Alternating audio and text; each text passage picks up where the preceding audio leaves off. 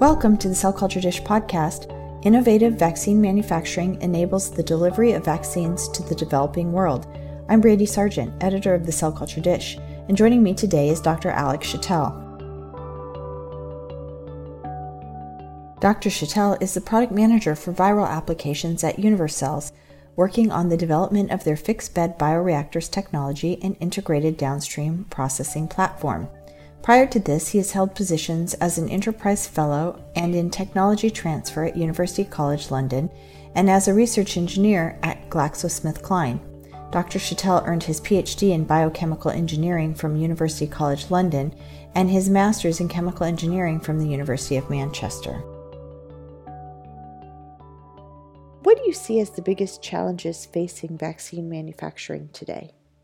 Okay, so um, so the main challenge with um, well, essentially viral vaccines today is essentially the capacity. So um, the capacity, uh, so that the um, the supply um, is too low compared to, to what's needed, uh, and this is mainly driven by the uh, the cost at which vaccines are um, sort of purchased which is mainly driven by the sort of big uh, sort of consortiums that, have uh, an impact on the on the purchase price of vaccines, which means that it's it's difficult to um, to remain competitive uh, in, in the production cost of vaccines.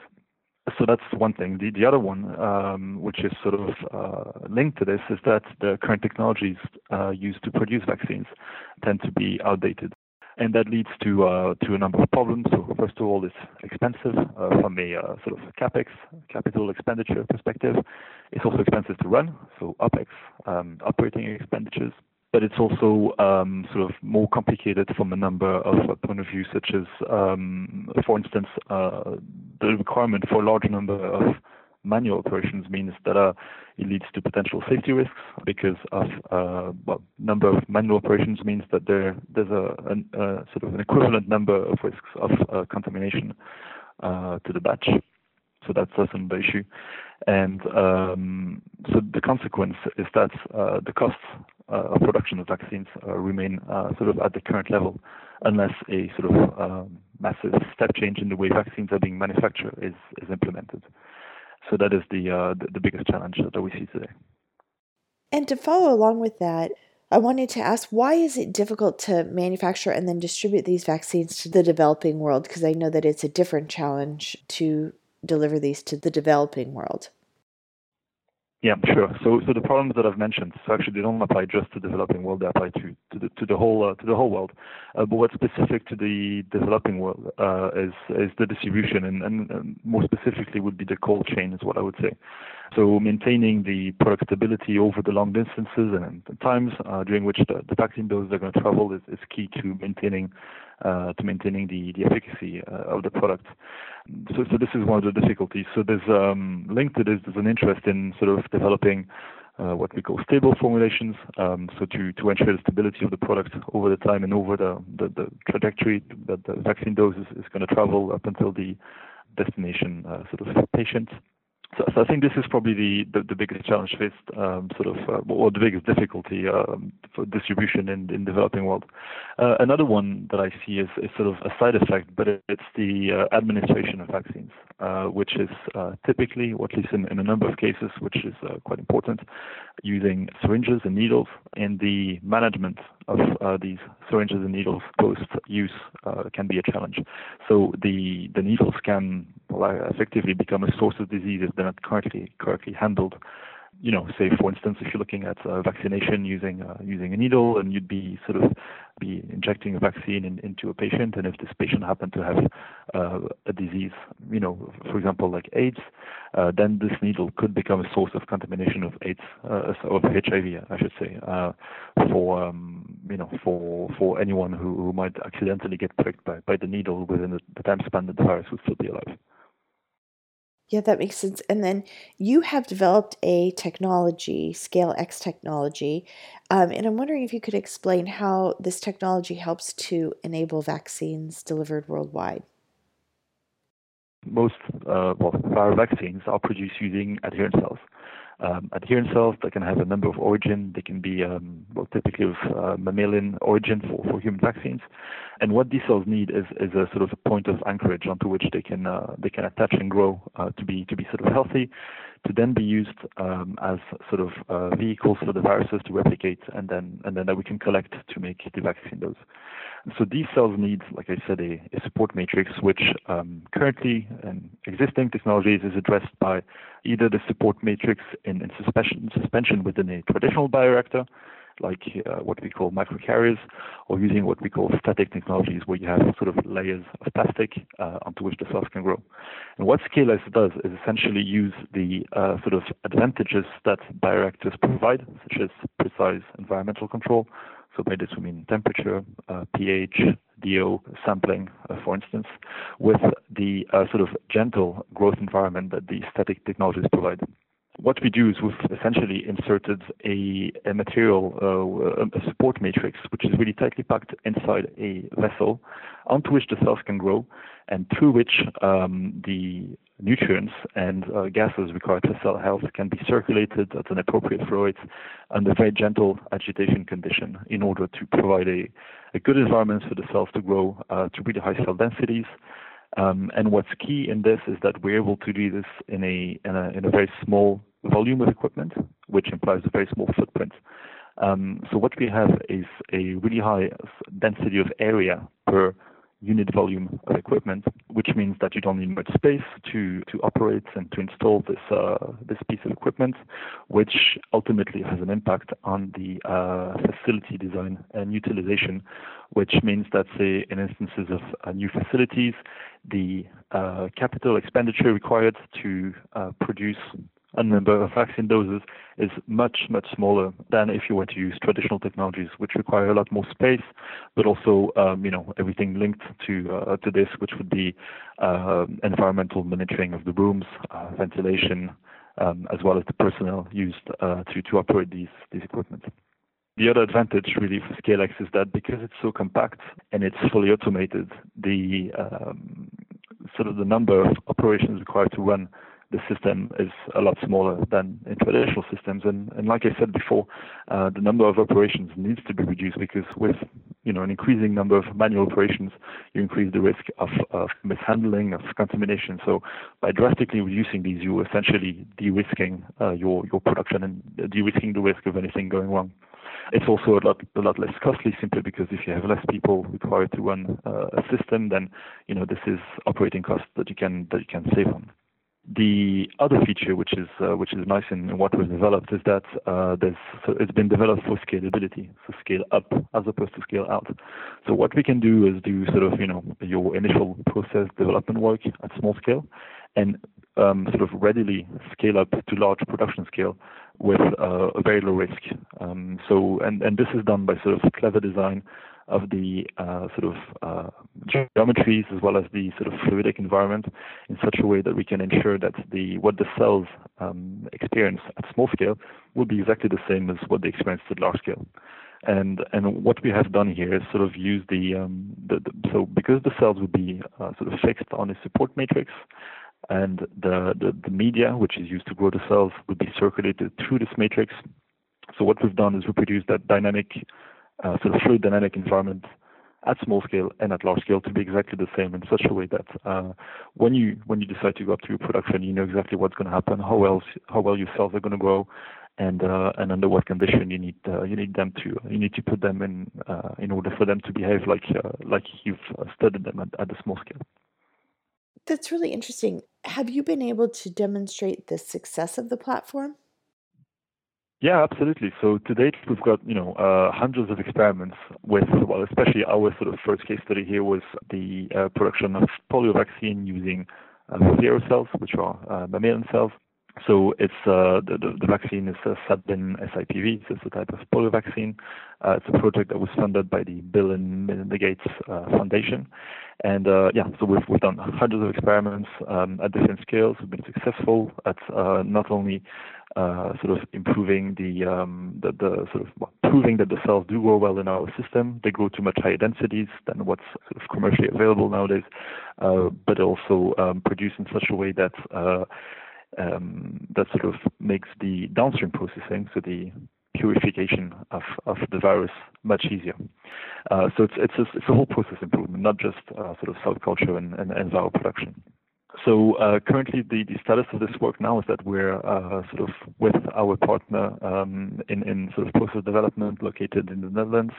We're scaling up our work, which up to date has been done um, at the uh, sort of R&D and, and pilot scale, up up to the full production scale. And uh, so what we aim for is to be able to produce our first lot of uh, clinical material and then um, I think it's worth mentioning, so this is the bulk of our work within polio because this is sort of what was our first goal. But we've also started gathering sort of a wealth of experience with uh, other cell lines and and, uh, and other viruses um, in in the viral vaccine field, but also in uh, in the field of uh, gene therapy. That sounds really exciting. Could you tell me a little bit more about the work that you mentioned with the Gates Foundation and how that technology and this uh, this polio vaccine that you talked about, how will that be deployed in the developing world?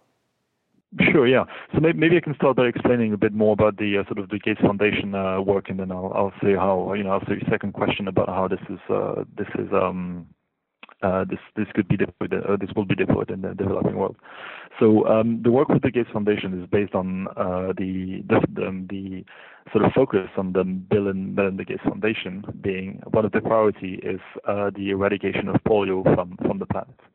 Um, and to help achieve these goals, so what the Gates Foundation uh, has done is uh, sort of developed uh, sort of funding programs um, to to achieve these goals. Um, and there, there, are many programs available, but one of their program is sort of aimed at developing uh, what we call disruptive technologies, uh, disruptive manufacturing technologies like I said before, this is um, this is what we're trying to do here. It's by sort of bringing this this new technology, essentially driving down the cost of uh, manufacturing a vaccine so much that it actually becomes um, sort of commercially interesting again for many companies to develop these vaccines and to commercialize them and, to produce them in such a way that the the current supply gap can be filled um, and and there will be enough uh, doses of vaccines of polio, but also of any other vaccines that you know that that will be of interest uh, to reach the, uh, the the vaccination targets and eventually to reach eradication of these diseases in the in the near future.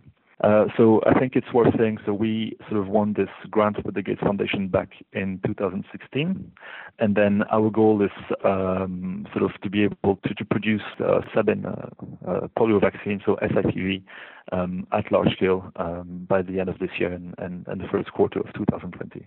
So this is this is really the goal uh, on the the ambition of the work um, with the Gates Foundation, which we've, um, we've, we've met um, all, all the milestones so far.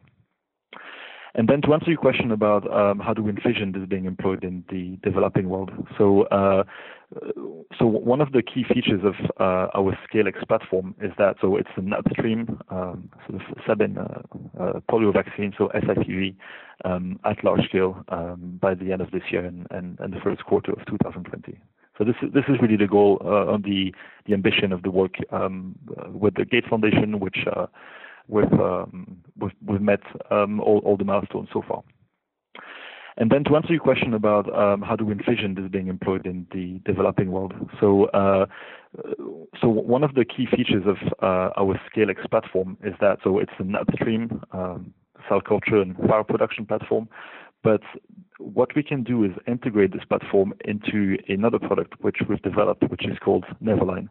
And Neverline is a fully integrated, uh, what we call microfacility, which essentially looks not only at uh, cell culture, the production of cell culture and then the viral material, but also the whole purification.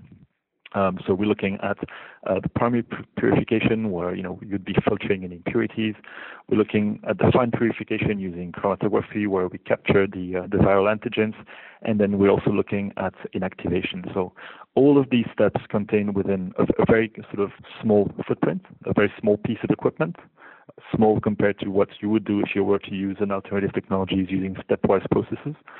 And this drastic reduction in uh, footprint, but also the, the uh, sort of large automation of all these steps, means uh, that this system can be readily uh, sort of installed and developed uh, in in countries where uh, there might not be the existing infrastructure like you would have in in, uh, in sort of developed countries for for pharmaceutical production, uh, because simply it's easy to use. It's a lot cheaper than than using alternative technology. So one thing that's important to say is that the main barrier to entry for many developing countries that want to enter this vaccine production field is that uh, the costs associated with building a, a, pharmaceutical plant are, you know, eye-watering. They're really expensive, and this is a massive barrier to entry. This initial capex and what we do with our system is we drastically reduce this capex in such a way that um, that these countries can now consider producing their own vaccines as opposed to purchasing them to maybe sort of you know large pharma companies in, in developed countries at high prices. So that's one thing. And the other one, the equipment uh, and the system, the platform being small and easy to use, also enables uh, these countries to, to to start producing themselves.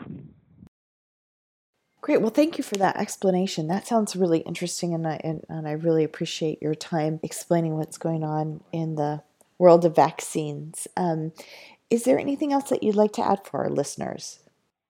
Uh, well, I think maybe if I could just conclude. So um, I guess one of the cool things about this technology is it's it's really sort of a um, well what we what we think is it's really a sort of a step change in which viral vaccines are manufactured and, and will be manufactured in the future, which means that it will change the uh, the dynamics of the of the vaccines uh, production market in the future in such a way that I think that our platform uh, once once fully implemented um, will mean that the way vaccines are manufactured and produced and supplied will be completely different um, in the near future to what we've been, you know, used to since the sort of, you know, the true development of industrial vaccines, you know, in the 50s, and then and then and then you know with more modern technologies in the 80s. So I think we're facing sort of a, you know, a, I guess we could call it the industrial revolution on, on the scale of, of this particular topic, um, which means that the dynamics are going to change and. Uh, and really um, that ultimately what what's going to be the, the main benefit is that the you know eradication targets for the world and for the diseases will be uh, more easily met using you know advances like the ones that we're working on. Yes, it's really exciting to see some new and innovative uh, technologies in this area. Um, I think it's it's needed and and of course, as you mentioned, to meet the the goals uh, for for vaccination worldwide, it, it's a really important step forward. So, thank you so much for your time today. I really appreciate it, and um, thank you for joining us. Yeah, thank you. Thanks a lot.